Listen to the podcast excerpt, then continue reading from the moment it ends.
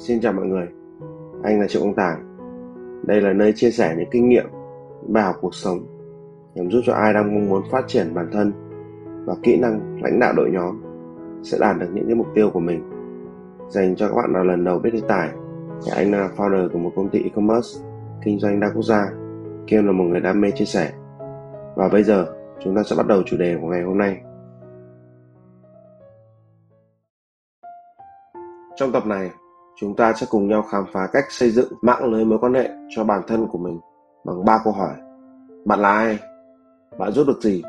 Và bạn gây ấn tượng bằng cách nào? Điều đầu tiên cũng là quan trọng nhất trong việc xây dựng network, đó là bạn cần nói ra được rằng bạn là ai bằng cách tự giới thiệu bản thân và luôn phải chủ động kết nối với người khác. Đừng bao giờ chờ đợi họ làm điều này thay bạn. Hãy tự tin giới thiệu bạn là ai, mặc dù mỗi thời điểm, bối cảnh và đối tượng khác nhau mà bạn phải chọn những ngôn từ cho nó phù hợp, thì bản chất nó vẫn không thay đổi. Có nghĩa là bạn phải luôn sẵn sàng và chủ động với nó. Điều tiếp theo cần chứng minh đấy là bạn giúp được gì. Hãy làm cho người khác thấy được khả năng và kỹ năng của bạn. Đó là cách để họ nhận ra được cái giá trị, thậm chí là tiềm năng của bạn. Từ đó tạo ra ý nghĩa của mối liên kết này.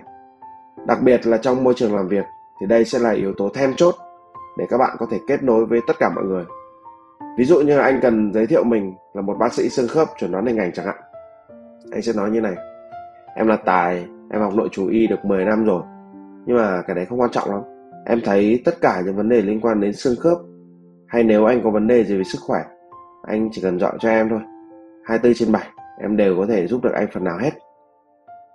Cuối cùng thì câu hỏi mà anh muốn mọi người suy nghĩ đấy là, bạn gây ấn tượng với tôi bằng cách nào?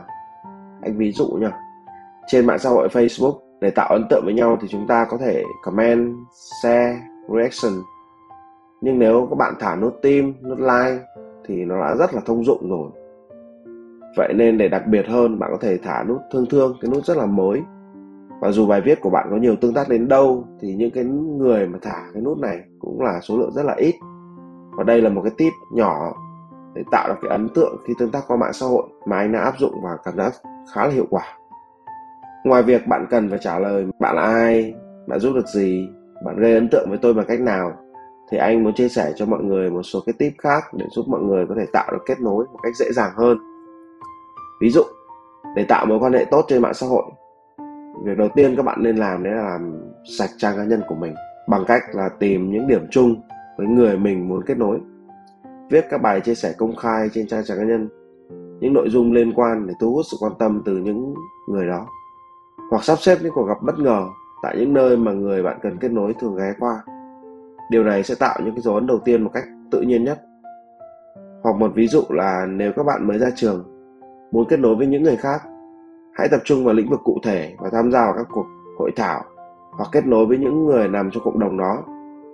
Sau đấy thì tìm kiếm cho mình một mentor siêu kết nối sẽ giúp cho bạn kết nối với những người ở tầng cao nhất. Đó là một phương pháp cực kỳ hiệu quả để giúp các bạn thành công.